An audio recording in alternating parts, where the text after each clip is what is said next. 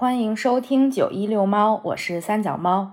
九一六猫是一档结合阅读分享，也就是九一读书会和女性观点对谈的节目，每周一更新，在小宇宙 APP、喜马拉雅、苹果 Podcast 搜索“九一六猫”即可收听。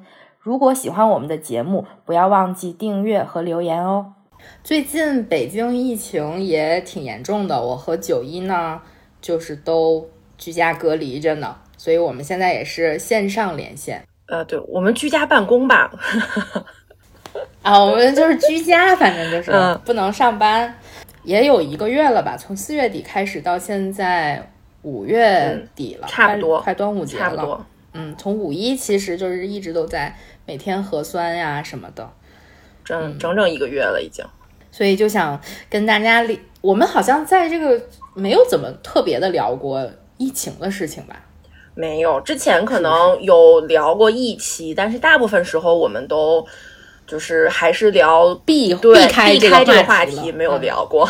经常在网上看到一句感叹，就说“青春才几年，疫情占三年是”。所以最近借着这个，就是疫情比较严重嘛，嗯，有那种一下回到二零二零年初的那种感觉，有没有？对就居家的这件事儿。因对为那个时候我们也一直在居家，好像二零二零年初的时候是一直到了五一才恢复了大家才去上班，就是什么轮班，对，是嗯是。受但是现在也、现在现在也跟那个时候又不不太样。太一样，不太一样，确实是不太一样。那个时候感觉就很紧张，全身心的紧张，嗯因为那个时候比较未知，对，现在可那个能病毒不知道是什么。现在可能我觉得更多的是有困惑，然后也有重新审视自己吧。也比较无奈，其实对，就是 谁能。想到呢？我记得咱们二零二零年一开头的那个音频就说：“哎呀，今年一定是个好年。我内心还有这样的幻想了，你知道吗？我”我也觉我依然会有抱有这种希望，就是你也不知道，因为你也不知道就是下半年会发生什么事儿嘛，对吧？是的，但确实是的，就是是的。今年开始之后，我给我自己写了八个字，叫“保持乐观，心怀希望天”。向上。我是保持乐观，心怀希望。我觉得这是我能送给我自己最好的忠告了。怎么说呢？我就突然想到了我们之前就是读那个《海边的房间》，当时我们说的那个“无常往往是平常”，嗯，就是现在，我觉得，比如说疫情这件事情，对于二零一九年之前的我们来说，是一个非常无常的事儿，尤其是它刚到来的时候，嗯，给你的那种感觉就是突如其来，然后你不知所措，也不知道它是什么，就感觉是一个很可怕的东西。嗯，大家对它也没有什么认知，会感到恐惧更多一点吧。那个时候，嗯，那个时候就觉得这是一个很无常的事儿，突然就发生了。但是它其实它现在变成了一个很平常的事情，就是那种新的正常嘛对对的生活。对，就是我们的正常生活了。嗯，因为今天我看到了一个，嗯，应该是三联发的那个公众号的一篇文章，标题就是说，如果回到回归正轨，你要怎么接受这个新，怎么开启新的生活之类的那个标题。就是我看到这个标题的时候，我的第一反应就是我已经不知道什么是正轨了，不知道什么是比如说你平常或者正常了，我对这个已经没有概念了。就我觉得现在就是正常，我也觉得现在就是正常。但是现在的正常对于之前的我们来说，就是我一直都开玩笑的管那个叫原来的那个生活叫 B C Before COVID，就是对于 B C 时候的我们来讲，就现在很不正常嘛，就是那种对，如果回到二零一九年之前那种生活，我就不敢想象，真的有一点。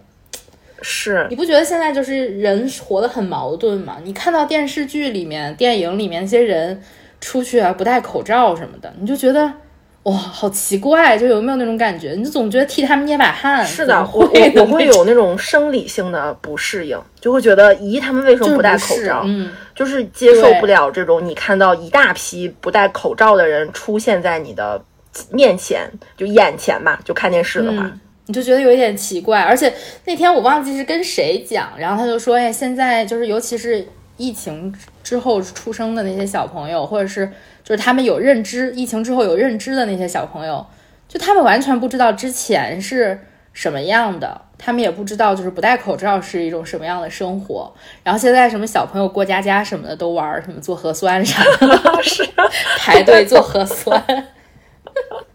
就是原来可能过家家是什么你当爸爸我当妈妈，现在就是你当大白我当做核酸的，不太一样，就是那种感觉。我觉得挺说到就是不知道什么是正常，就是给我的感觉挺挺伤感的。突然觉得，你问我那个问题的时候，我想到其实没有新生活，因为我的生活一直就是这样线性的流动。流动下去的，就哪怕没有了疫情之后，我也不是，呃，没有疫情之前的那个我，就是这个事情它对我的影响，不是说就像抽真空一样，可以从我身上直接就抽走，我就变得跟二零一九年的我的心态或者说想法是完全一样的，这个是已经完全不会改变了的事情。对。我我觉得你说的对，就是你，因为你不知道未来会发生什么嘛，就是你的生活一直往前走，你也不知道，比如说除了疫情之外，还有什么其他的东西突如其来的，然后又变成了这个世界的一部分，然后会对你有什么？我觉得它不是说就是突如其来那种特别重大，给你带来了一些巨大的影响，它是那种潜移默化的，因为它已经变成了你生活的一部分，嗯，你不得不接受它给你带来的这些。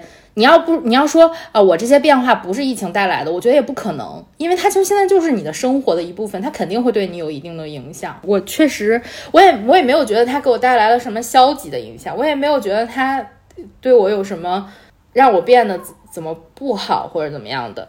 但是我确实有存在一定的困惑，比如说呢？就我觉得我的想法有一些分裂，嗯，比如说。就很简单的一件事情，就比如说之前我我会很喜欢出去玩啊，或者是旅个游啊，对吧？就是放松一下，就是过一段时间就出去一趟。就是我是那种给别人的感觉是，我绝对不是一个很宅的人。嗯，就比如周末什么的，我也肯定会往出去玩一圈啊，或者散个步啊什么的，都会往外走。但是现在对我来说，我不是很喜。就是对这种我都没有憧憬，都没有想法了，是吗？没有什么想法。对，就是因为我觉得这个是疫情带给我的影响，应该跟我的年纪或者怎么样的没有什么关系。就是疫情的规则对我来说有这样的影响，就是我又想出去，但是我又不想出去。我现在现在就很矛盾，你知道吗？就是我有一大堆想去的地方，但是由于这个东西就这样存在着，我又不是那么想出去。嗯嗯，就是很矛盾，就是我不想因为，比如说我开开心心的去哪玩了，然后回来一趟通知我说，哎不行，我要隔离了，然后因此工作也受到了影响，然后呢家里比如说也受到了影响什么的，不想有这种事儿，所以我就我觉得我在我在不停的控制自己的。就是这种欲望，想到了那句话，控制自己对自由的渴望。我觉得这不是对自由的渴望，我觉得这这不是自由，没有，我没有觉得我自己不自由。这是我从来不觉得说，我因为我出去玩了一趟，我是自由的，然后我不能出去玩，我就是不自由的。我从来没有觉得不自由，我觉得出去玩那些都是额外的，就是一些乐。我觉得你在压制这些事情的，就是我慢慢慢慢。的就对那些就没有憧憬了，嗯，所以导致我现在就我我最最近这两天最大的感觉就是，其实我之前比如说我经常点个什么盒马呀什么的，我就每天都下去，就是每天盒马都会给我送来一些新鲜的东西，哎，我就觉得很不错，然后我就囤了一大堆的吃的嘛，一开始也是，就是疫这次疫情刚开始的时候囤囤了一大堆的吃的，就觉得哎自己的很充足，就是那种感觉，然后。就是这一周突然就说啊，不让外卖和快递进来了，还有包括就是之前淘宝也是，你就闲没事买点什么开开心心的小东西，小杯子呀，什么小碟子呀，自己开心半天，就是有那么一样东西。然后最近就是什么东西都没有，我大概从三月底之后我就没有买过快递，就是快递来的东西我就都没有了。嗯，嗯，盒马什么的，就这一周我也没有再买，因为我不想出去拿外卖。就是我连踏出门的那一下楼去拿外卖，我都觉得很烦，就是就是让你觉得我不我压根就不想出门。就我有的时候在质疑我自己为什么会变成这样，但是我觉得这也不是也不是说特别宅或者怎么样的吧，嗯，也有一定的关系，也是一一也是宅。我也不想出门。由由于我不想去拿外卖，所以我就不买东西，导致我这个月没有什么开销。我觉得还挺好，我就拼命的吃我自己之前囤的那些。说明之前囤的也是够的。我我真的，我今天打开冰箱的时候，里面只有两颗洋葱了，什么都吃完了，连胡萝卜都吃完了。我说今天我不得不再去买一些这种，嗯，就出去拿这种东西。搁之前肯定不可能啊，对吧？嗯。谁不愿意去逛个超市啊？什么？我觉得这个是觉得疫情给我们增加了很多之前没有的成本。就比如说，我要专门出一趟门去拿外卖，我现在也不点外卖了。就我之前很喜欢点外卖，而且我喜欢小一小单一小单的买。就今天买个二三十块钱，明天买个二三十块钱。我现在这个星期，我这个星期唯一点了，我觉得生活必需品是冰块儿。就为了那个冰块，我凑了盒马的起送。剩下我觉得对我没有什么是必须的。就是你比起让我吃到那些东西来说，让我专门出门顶着大太阳去取一个快 取一个外卖去拿东西更难受，很难，非常难受，就很烦。那我就不买了。我也是这样的感觉，嗯，是就没必要，就觉得很多没必要。那那其实这样看，是不是我们之前很多消费都是没有必要的？对，我跟你说这个，就是我我觉得是不知不觉的让你消费降。级了，然后还让你觉得很开心。就是之前在淘宝上会经常买一些特别没必要的东西，你知道吗？就是我现在觉得真是没必要。就有的我我甚至这个月怎么都没有怎么买书，我都觉得书反正买回来我也不看。你说我去收那个快递干啥？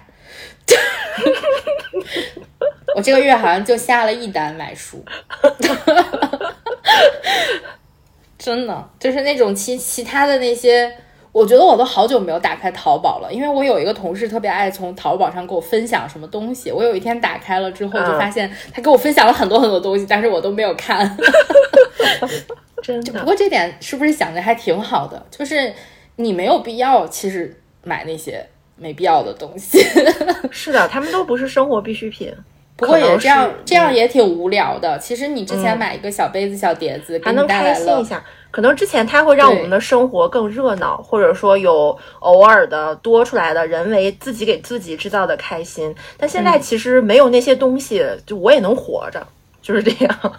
然 后现在已经回到了那个就是最基本的那个那一块，就是那个那个马斯洛金字塔最最底下那两层儿，就是吃饱了能能睡觉能活着去。对，因为最近其实北京的商场也都关了嘛，然后。饭店也没有堂食了。我那天就是，我不是跟你讲了吗？我说是从，因为现在在家里运动什么的，就要太热了，就要穿短袜。嗯，我拿出来我那个迪卡侬的那个跑步的那个短袜，就特别特别的舒服。我当时就说，哎，我一定要再买两双。但是突然想到，迪卡侬应该也没有开门了。那一刻我真的很悲伤，我坐在床边，我真的特别悲伤。我就在想。现在连个商场都去不了了啊，就是超超市也去不了了，就觉得嗯好难过。而且那个优衣库还出了那个拉布布的那个联名 T 恤，我本来之前还特别想买，它上的上市的那天就是五一前，我印象中，啊，那个时候就没有办法，就是其实也不是说那时候不让你逛商场，就是你你也不知道能不能去，或者去了之后会有什么样的后果之类的。就没有再去想过这些。现在他已经一个月了，也不知道还有没有这件衣服。就这种小小的事情吧，就会觉得，哎，有一点点，有一点点伤心，有一点小惆怅，就是会击中你，就是很小的事情就击中你了，你就觉得啊，这个真的是跟。之前不不过好像说从明天开始商场要恢复了，但是不让那个什么打折、大酬宾之类的，不能聚集。哈哈哈哈哈！哈哎，笑死了！我觉得造成我比较宅的另外一个原因，还是因为我养猫。其实也不牵是完绊全是疫情的原因。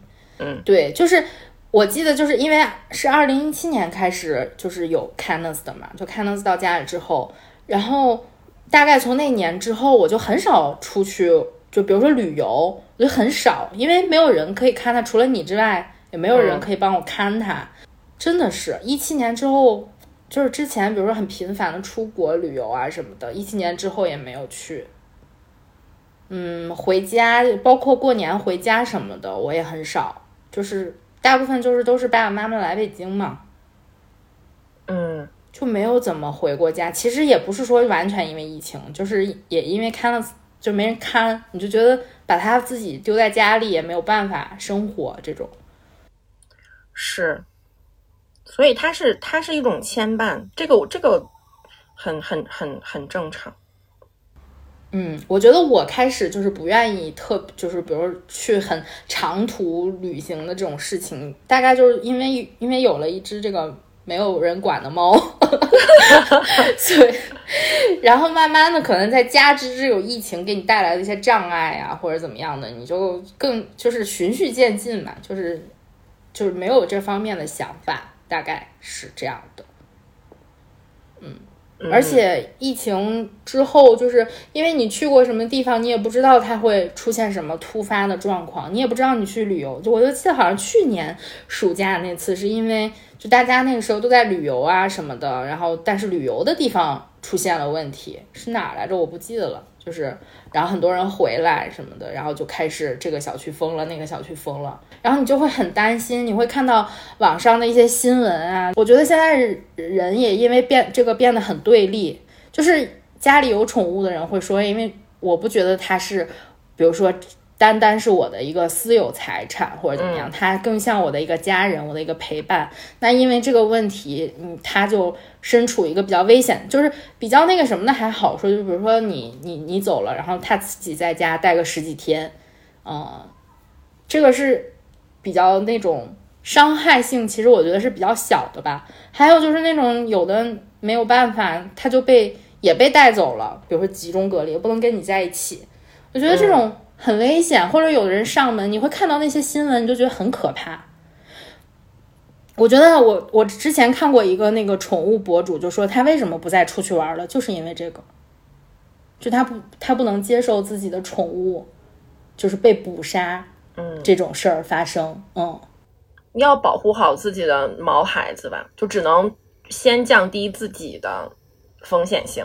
对，我觉得很多事情都是因为这个，就是因为我跟他生活在一起，我也我也没有办法接受，因为你你想到这种事情的时候，你就在想，那后果就就是，即便他就是比如被带走了，或者他因此受到了什么样的伤害，我不知道他会这个他受到伤害之后会对我产生什么样的影响，嗯我没有办法想象，所以就是只能去嗯压制自己的这个。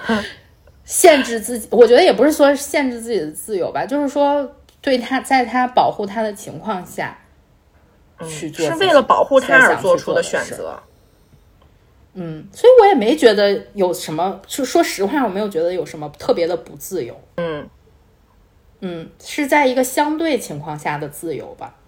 对于我来讲，我也没说我大门不出二门不迈吧。我觉得去年不是还去了趟武汉吗？嗯那个情况下，我觉得是可以出去的时候，那你就就放飞了自己去玩儿，然后回来对他也没有任何的影响，对吧？那个时候就全国上下都是一片大好。但是说到这个，我就觉得，我就觉得是，嗯，一类人和一类人之间，就是你们观点不统一的时候，会有一些特别特别对立的那种不友好的言论。就是在网上，你没有办法设身处地的为另外一类人去着想，我觉得挺，就是这个点会让人感觉更伤心。就比如说动物的这个事儿，就好多人都觉得，那你家就是消杀，那它作为你家的一个东西，就是理应被消杀。但是你你又觉得它又不传染别人，它又不那个什么，它又没有对别人造成伤害，你为什么要这样？而且就即便是那个什么，这些人也太没有人性了。我当时看那些新闻的时候，我就在想。他们难道不怕就是遭报应吗？说的那什么一点儿？嗯，我觉得这个有一点，就是他自己可能之前内心就有这样的想法，只不过给了他一个相对就是对相对合合看起来合法合理的理由，让他可以去呃合理的理由让他可以去实施这个事情。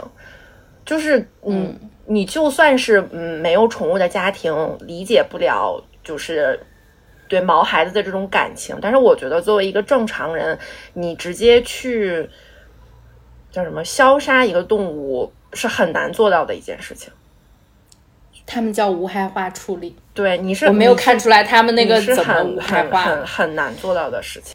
不过，不过确实在这个就是在这么多这么几年的这么一个过程中，因为有不断有人对这个事情进行发声嘛，所以我觉得看到了一个比较进步的一个趋势，就是说，尤其是。比如说这一次在北京，我就看到很多人都说，比如说你要去集中隔离了，他们那块的政策就是你可以带上一只宠物跟你一起，嗯，然后有的是那种就是可以把宠物寄养，然后还有的社区是那种说可以在几个小时内通知你的朋友来把它带走，只要你是阴性的，就是你你是完全一个正常的状态，现在你就可以把它送出去，找人帮你来那个什么，我觉得是一个。一直都在向好的一个状态吧，尤其是尤其是在我觉得是在北京吧这么一个大城市大环境下，会更加的理智一些。这个让我觉得，在某一种程度上让我觉得比较安心。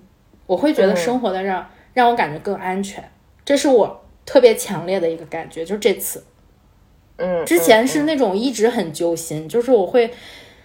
很害怕，就是说，万一出出现了这种事情，比如说邻邻里之间，你会说啊，因为你们家有这个，比如说阻碍了什么什么的一个防疫的工作或者怎么样的，就很怕有人会跟你站在一个特别对立的状态下。可能疫情是一个放大器吧，就是之前这些冲突和矛盾，就是这些可能一直都是存在的，但是就可能疫情把它们放得更大。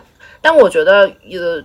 就这些年，就相当于是大家一直不断的发生，它有了一个向好的一个转变，也是一个蛮好的事情。就是用了一种不太理想化的方式，让你更理解了我。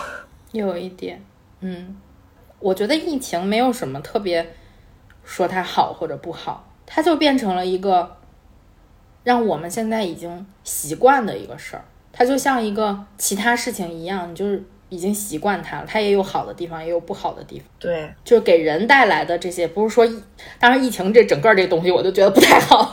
这病毒，就是说它带来的这些影响，就是也有也有积极的，也有消极的吧。嗯，我觉得最那个什么的，就是我最不能理解，或者是最那个什么，就是把这疫情特别特别的凸显了人的对立，这一点是我觉得它最不好的影响。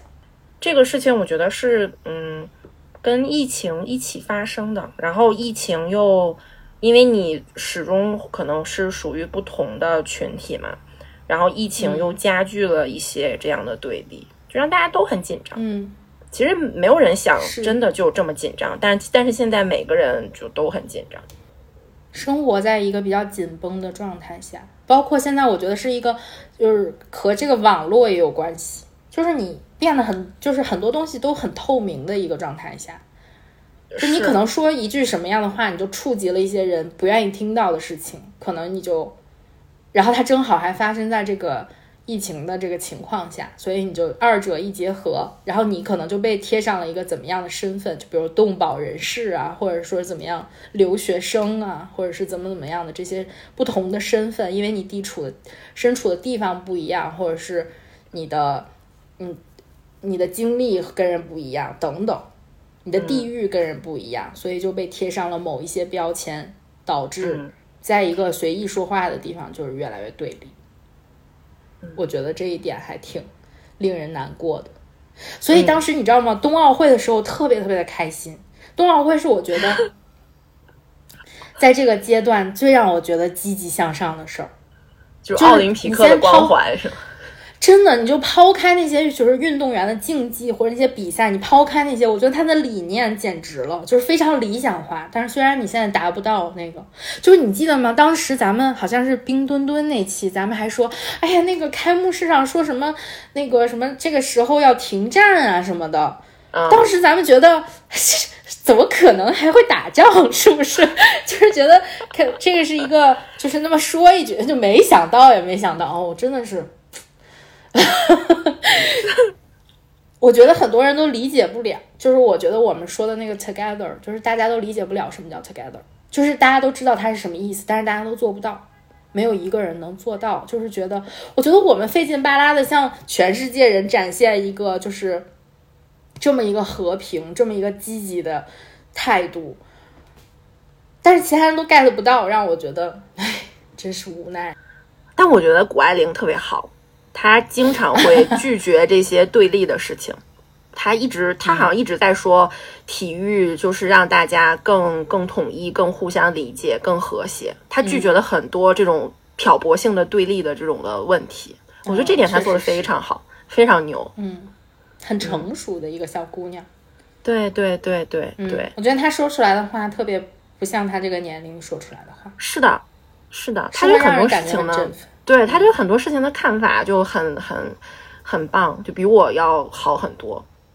其实就是，呃，说到疫情给我们的影响，我更多的感受就是，我开始重新审视了很多东西，就是我跟我跟这个世界的关系，我跟我自己的关系，包括我跟工作和公司的关系。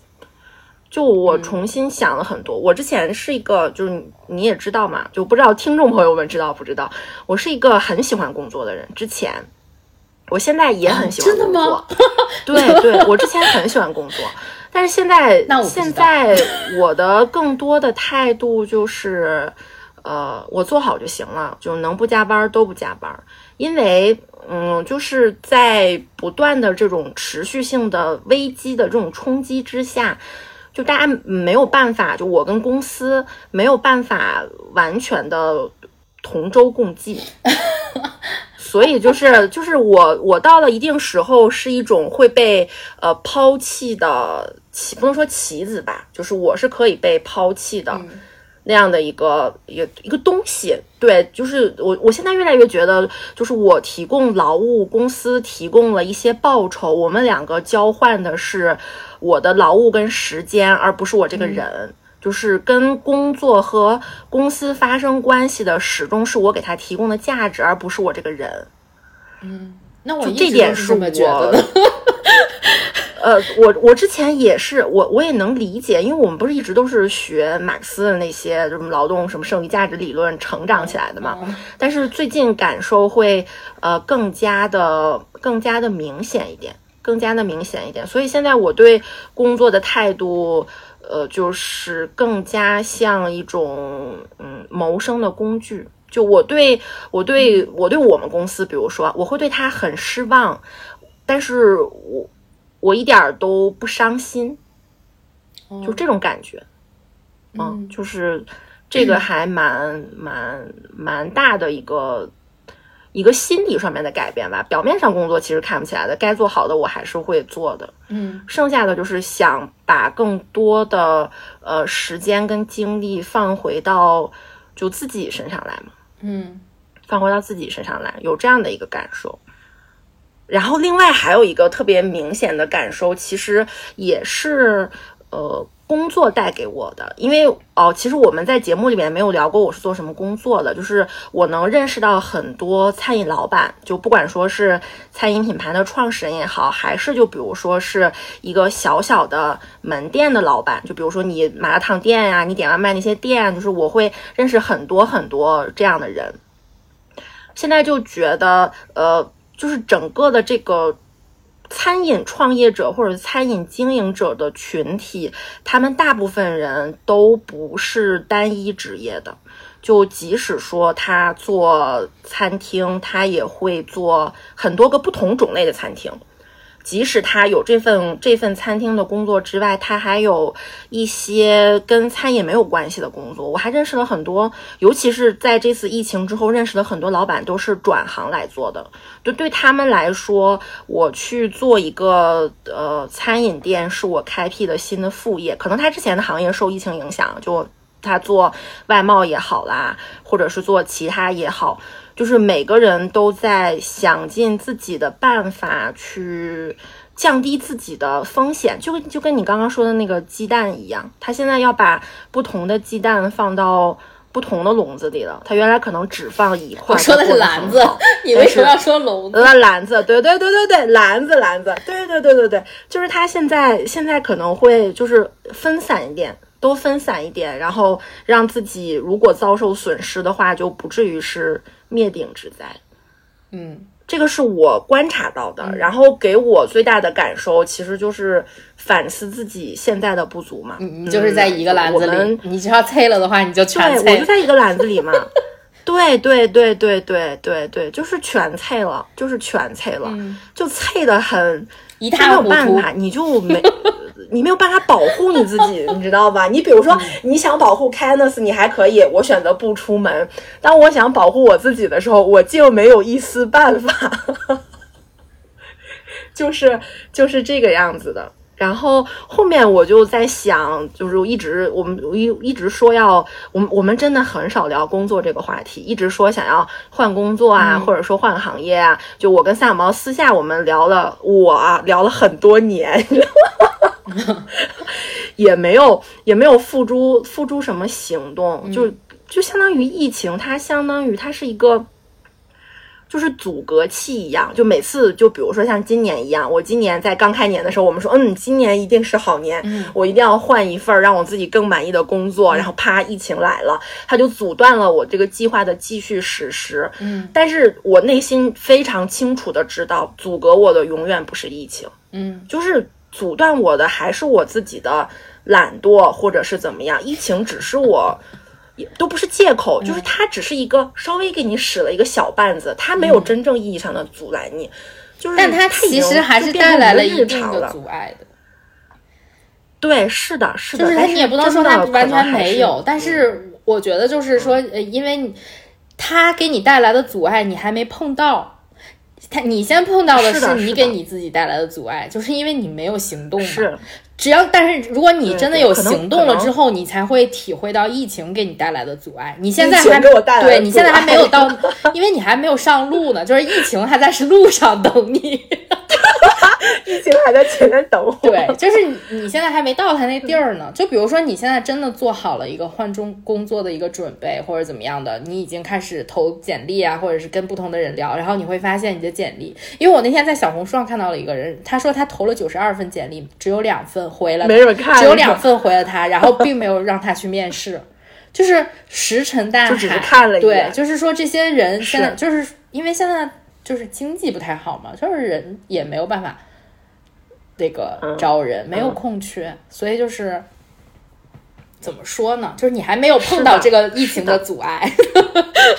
对对对，然后这个时候就显得又很矛盾了。一方面我会想，嗯，我必须要换一个让我自己更满意的工作，然后市场上没有那么多的就是空缺来让我去进去嘛。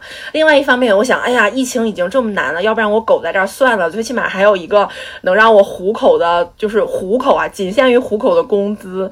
就是之后你就会一直在不停的摇摆，但是我始终觉得疫情还是一个呃表面一点的现象。就我自己的个人的这件事情来讲，它只是那个表层的原因，自内心那深处的原因还是因为我自己。疫情可能就给你了一个理由，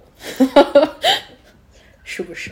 对呀，就是它阻隔了我。你看现在也不让出门，对对对，就是你给了你自己。这个就是不想没有出门一个合理化的理由。我觉得，我觉我觉得疫情就是你也，我觉得这个也也说不清楚好还是不好，是吧？但是它确实成为了一个对我来说，就是变成了一个你可以拒绝别人的理由。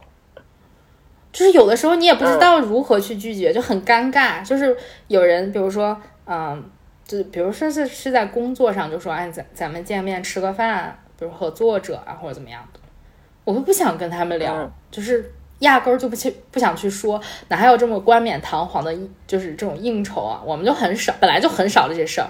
我说哎算了吧，最近那个疫情这么严重，咱们就别见面了，别聚集了，别聚餐了，嗯，就是别见面开会了，真的就是咱们就线上吧，有什么事儿就在线上沟通。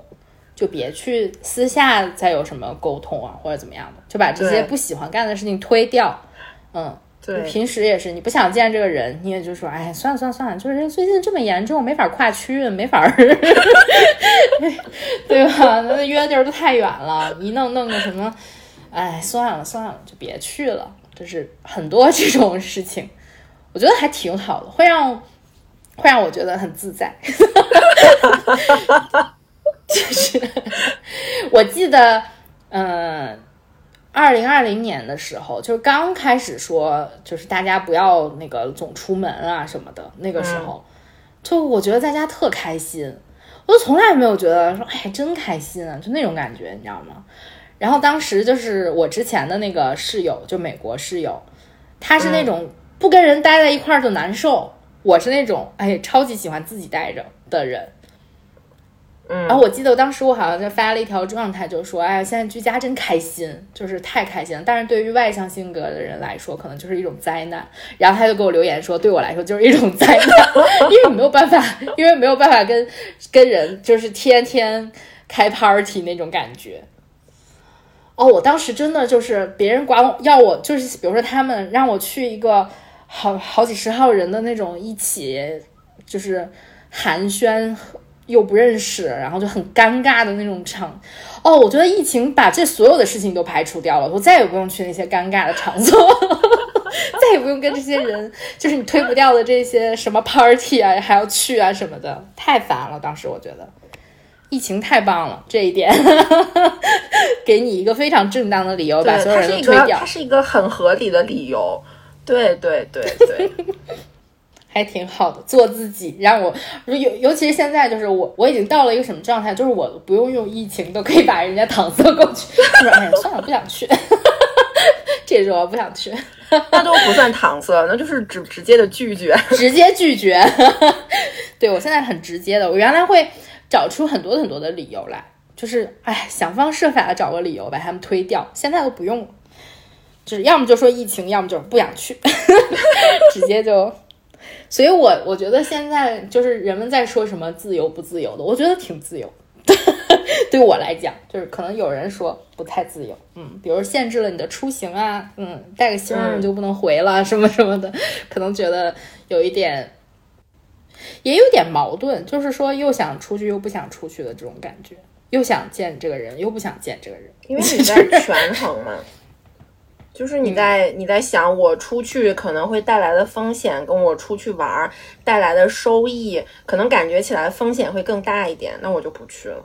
我还想跟你分享一个，就是我刚刚问小姐姐的那个嘛，就说疫情，我问她疫情给你带来了什么样的影响，快速回答我，比如相亲受到阻碍了吗？她说阻碍了，我觉得这个 也是一方面吧，就是她会说疫情。因为这个距离上的问题，就比如说现在北京，你要跟人相亲的话，那肯定也没你第一不能堂食，对吧？第二不能跨区，就是你没有办法跟一个陌生人怎么怎么怎么样的，好像感觉有很大的阻碍，就是嗯，对，对于我我如果是我的话，我还挺开心的，正好不用见这个人，就觉得就觉得对，又有一个理由说，哎，算了算了算了，不见了。是不是？就是对于想相亲的人来说，就是这是一个阻碍；不想相亲来说，就是一个快乐的事情。哎，疫情这个事情，我我我一直觉得它是一个表面的原因，因为我觉得这个事情真的是因人而异的。就是还是你你提到那个你之前的那个室友，其实就是你内心想不想？对你内心想不想？就你的那个美国的那个朋友，他。就是小姐姐回答完这个问题，我第一想法就是，那人家不照样异国恋了，在疫在疫情期间没有见过面，异国恋，然后直接就结婚了吗？对，奔赴异国然后结婚。对，我觉得就是这个，还是看你自己，就还是你内心真的想法是什么样子的。所以可能就是你内心又不想，但是你又又很急迫有的事儿，然后就会让你更焦虑和矛盾了。我觉得这些焦虑和矛盾有的时候是自己制造出来的。嗯，如果你真的就是认清楚了自己想要什么的话，你可能就会像我的那个美国朋友一样义无反顾，对吧？对就是远走高飞，疫情就疫情，离开这儿就离开这儿，去远去不认识的地方就去了，怎么怎么着。我你这样说让我觉得疫情好像一个搅屎棍啊！就是本来我就没有想清楚，然后你又出来摆我一道，我想的更不清楚了。真的吗？你不是说疫情让你更认清了自己吗？我刚刚你说你说你说就是认清自己的时候，我还想问他，他让你认清了自己和自己什么关系？我还对这点挺好奇的。我不想听你说什么和工作的关系。啊啊啊！我跟我自己是吗？我跟我自己现在就属于一个完全接纳的关系。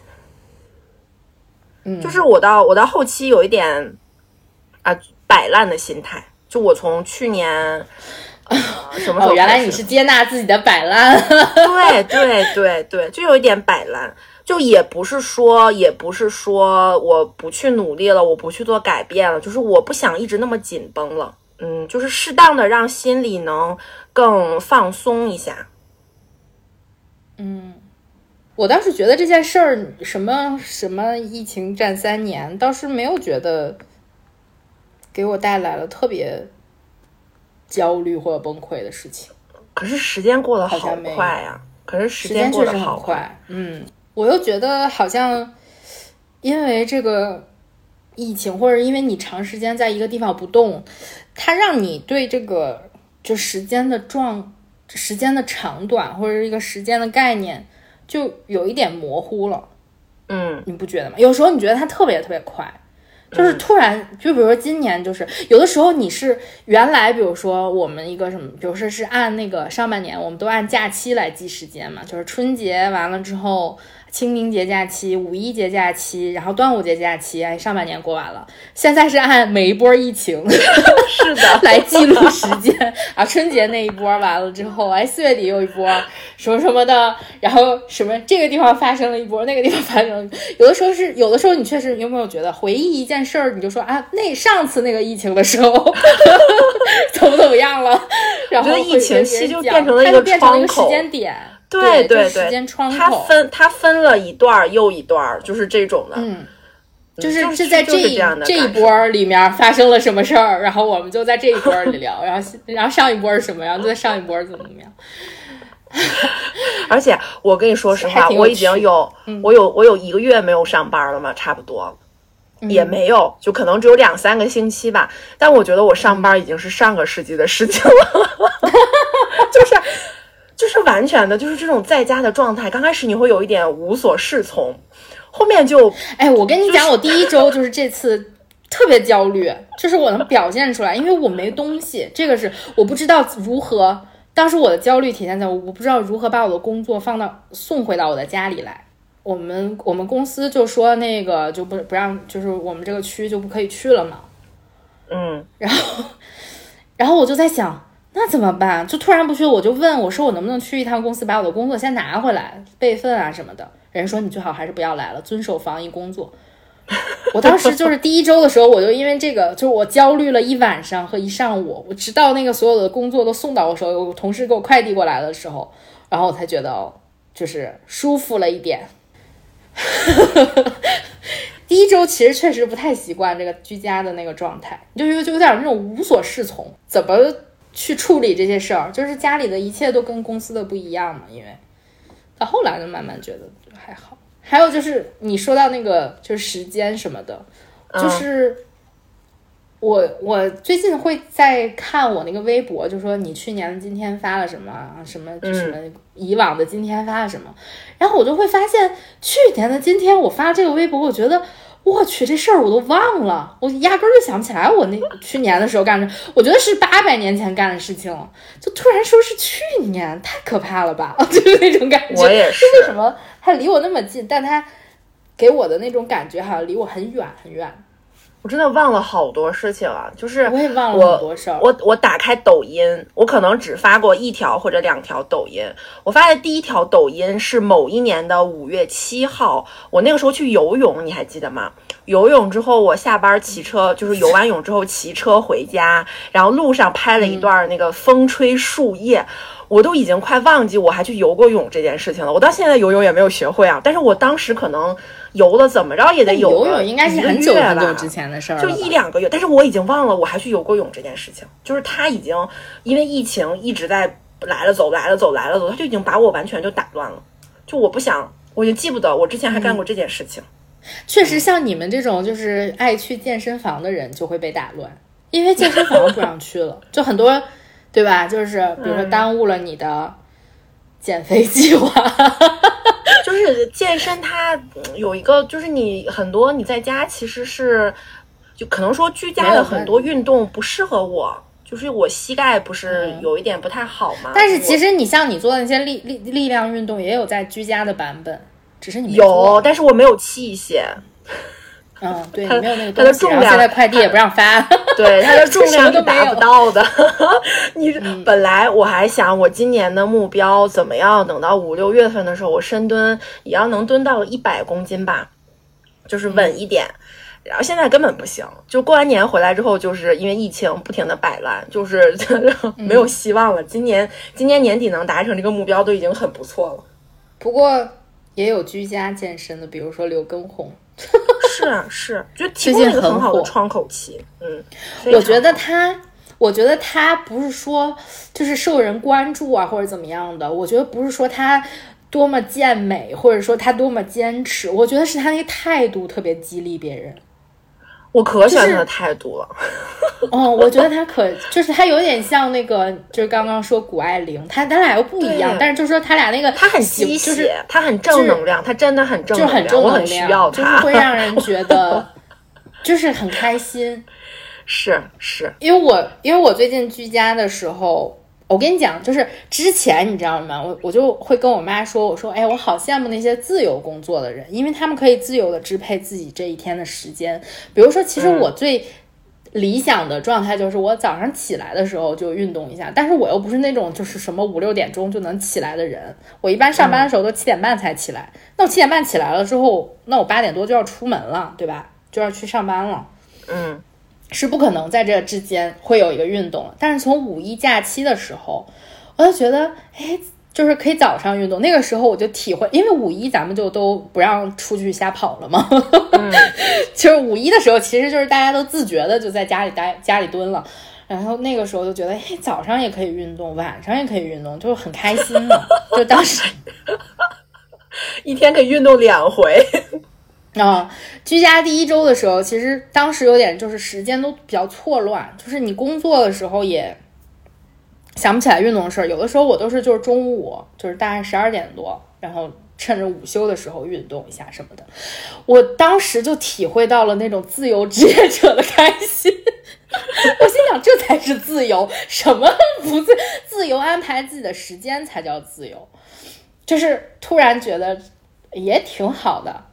啊，虽然我没有怎么多特别做那个刘畊宏的那个，但是就是其他的也都挺好的。昨天我还看到，因为我最近在跟那个，就是他那个博主叫 Grow with Joe，那个 Joe 姐，她就是很开，她叫什么欢乐姐嘛，就是很开心的一个人。然后你能从她的那个视频里面看到她的变化，就比如说不光她的线条呀，她的体重的变化什么的，就觉得这是一个很真实的人，给我的感觉。她的每个操的胖瘦程度是不一样的。你能够 看到他，因为他生孩子，他是产后运动，所以他有很明显能看到他瘦下来的过程，就是网络都留下了他瘦下来的痕迹 啊，对，就觉得还挺开心的。我觉得居家也没有什么不好的地儿，哎，尤其是家里这么舒服，全部都是我喜欢的东西，也没有人阻碍我，什么，很开心。就是走到了一个，所以我就是还回到我刚刚说那种矛盾和困惑，就是我又。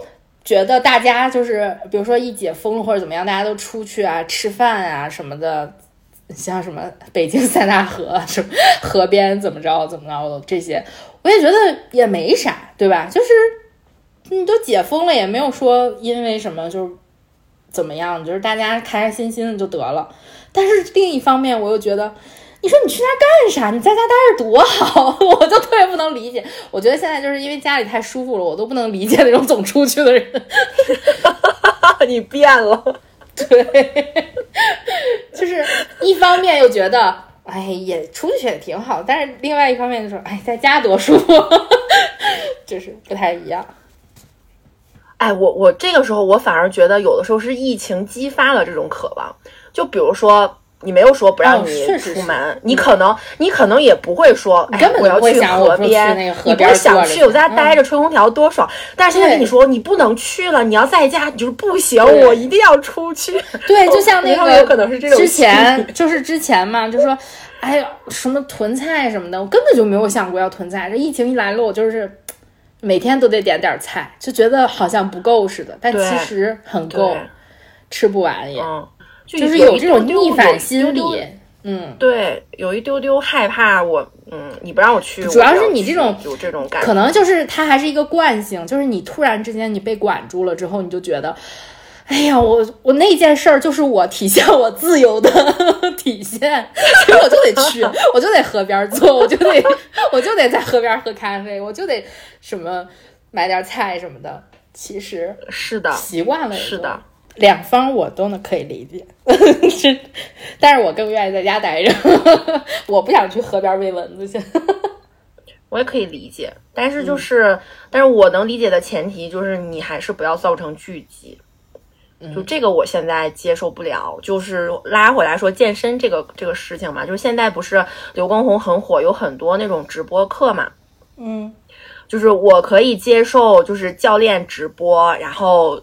那你跟着视频，他在一个，比如说他在一个空旷的公园直播，只有他自己，或者他在家里直播，带着你在家里练。但是你知道，他们很多上团课，就是教练会带着那个人，就带上，比如说十几个、二十个人，他们一起去找一个空的场地去练。这个是我内心接受不了的。我觉得你这个完全是没有必要的聚集。就是我作为一个健身的人，我也很理解你想跳操、想健身的这种欲望。但是你在一个就是正常的情况下就无所谓。对吧？对对，正常情况下，但是在特殊的情况下，你你就不要，你人少点就不行嘛？人少点，你在家跳，或者你在你们家自己楼底下、小区楼底下跳不行吗？就一定要大家一起。就我很能理解，但是我又非常不认同这件事情。所以看到那样的直播课的时候，我一般都会划走。就我只能接受只有一个教练在我前面。你不要跟别人一起练，你就什么情况了？你还要跟别人一起练？我觉得疫情它很多事情都是双面的，嗯，就跟其他任何事儿一样，对对对，它是一个理由，嗯，对对对，它是一个你可以好好利用的一个理由，就是你不想出门见的人，你可以轻松的说不见，它也它也是另外一个真的可能会阻碍一些事情，就很多它的方面都是双面的。然后再回到最开始的时候，咱们说那个就是什么疫情没了，你想怎么样开始新生活？我的看法就还是没有新生活。我现在的生活就是新生活，有疫情的生活就是我的新生活。我觉得可能就是慢慢的，你会，因为你不知道未来会发生什么样的事情，你会随着这个大波浪一起往前走，你可能也没有办法说逆流而上。没有办法不顺应这件事情，你必须顺应这件事儿。首先，嗯，然后你在这个改变不了什么，嗯，对，改变不了特别大的方面吧，只能说从自己，只能改变自己，只能对，只能给自己营造一个比较积极的想法或者怎么样的，减少焦虑。所以我觉得说到这个什么青春才几年，疫情战三年这个吧。我觉得又挺无奈的，他确实他拉的时间太长了，但是你不能把它作为一个你生命中的重心，因为你不知道之后还会发生多少次疫情。我就记得之前有一个什么外国的老奶奶就说，她这一辈子经历过什么三次大流感，什么西班牙流感，什么后面还有一次什么流感，六几年还是什么时候，这一次又来一个，这已经第三回了。就是你也不知道你会不会变成那个老奶奶，对不对？咱们也已经两回了。咱们这么年纪轻轻的人都两回了，你也不知道以后会发生什么样的意外，或者是这种无常的变成平常的事情，你就只能顺应着这件事情往前走，把握好当下吧，还是做自己对，就是能做到就是没有办法把它做成一个特别需要你去重重中之重的一个什么事儿，因为我觉得疫情不算，就是它有没有它，其实你的生活都在继续。先活着。而且我们说到这个疫情，我就觉得我们的播客也跟这个有有有那么一丢丢关系吧，嗯，是不是？因为我们的播客是在疫情，我们是二零一九年的十二月开始的，虽然大家现在听不到那个时候的播客，因为我们已经删掉了，但是 就是我们是从二零一九年的十二月开始的，一直往后往下，就是我们可能刚录了那么两三期，疫情就来了。我记得可能是第四期吧，开始就说如何居家，什么摆脱苦焦虑啊，还是什么什么的，有那么一期大致上的一个，嗯，这具体我也不记得咱俩聊了啥了。反正就是当时二零二零年的时候，嗯，应运而生的我们的播客，所以其实我们按就是按疫情 B B C 的我们来说，其实我们可能是更有趣的人。你有没有会这样想？比如说我，我可以聊很多很多出去玩的事情啊，什么什么什么的，但是呢，现在没办法聊这些。我当时我记得去就是去年录武汉那两期的时候，我当时特别开心，我觉得终于找回了一点点自己，我终于可以聊一聊出去玩的事儿了。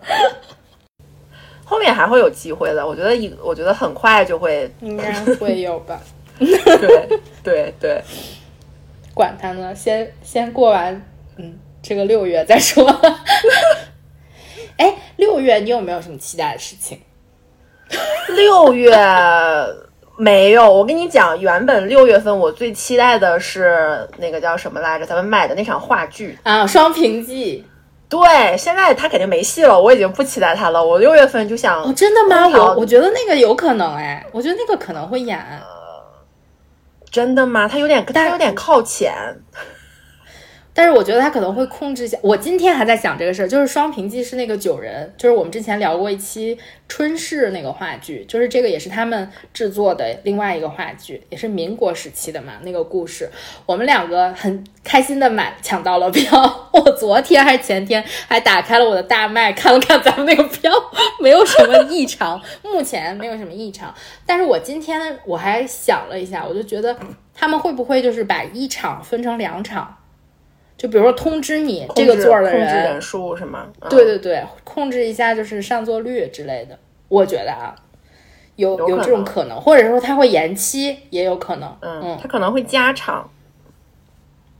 嗯，或者是会加长。对，还有就是我还挺期待那个无人生还的，因为你知道那天我也是翻微博的时候就翻翻到了去年大概这个时候吧，去年八月份还是什么时候，然后当时就说要去看无人生还，然后被取消了嘛，应该是八月份，如果我没记错的话，就被取消了一次，因为疫情。然后这一次呢又延期了，本来是五月要看的嘛，五月我是十三号，五月十三号已经过去了，它延期到了七月份。我希望哦七月份的时候，我觉得七月有希望，我真的觉得七月有是吗？我也觉得七月有希望，因为这个还是上海剧团的，所以我希望七月份的时候他们就已经比较正常了，然后这些演员就都可以出来 来演戏。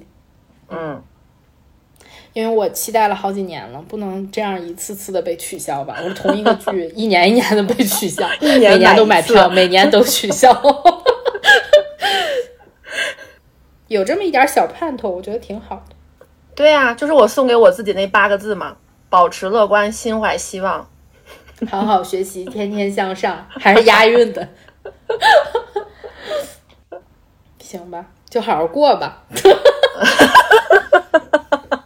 那不然呢？也没有什么别的办法。嗯，好久没有这样聊家常了。我那个读书会一直没有剪，期待读书会那一期能够早点早点跟大家见面。本来准备下周了特别牛逼的一期，真的吗？下周吧，下周争取跟大家见面，跟各位录读书会的朋友们说一声抱歉，又拖延了一周。但是实在没有办法，居家办公就是没有点儿，你知道吗？我下班太晚了，就是没有办法。好那，就这样吧，祝大家都好好活着，享受当下。好的，好的，好的。嗯，拜拜。嗯，拜拜。嗯嗯 So sweet. Living in this big blue world with my head up in outer space. I know I'll be a-oh, a-okay. I know I'll be a-oh, a-okay. When I see trouble come my way, I'll be making lemonade. I know I'll be a-oh, a-okay. I know I'll be a-oh, a-okay. Hey little lady, I know you're feeling crazy. All your other friends are busy making them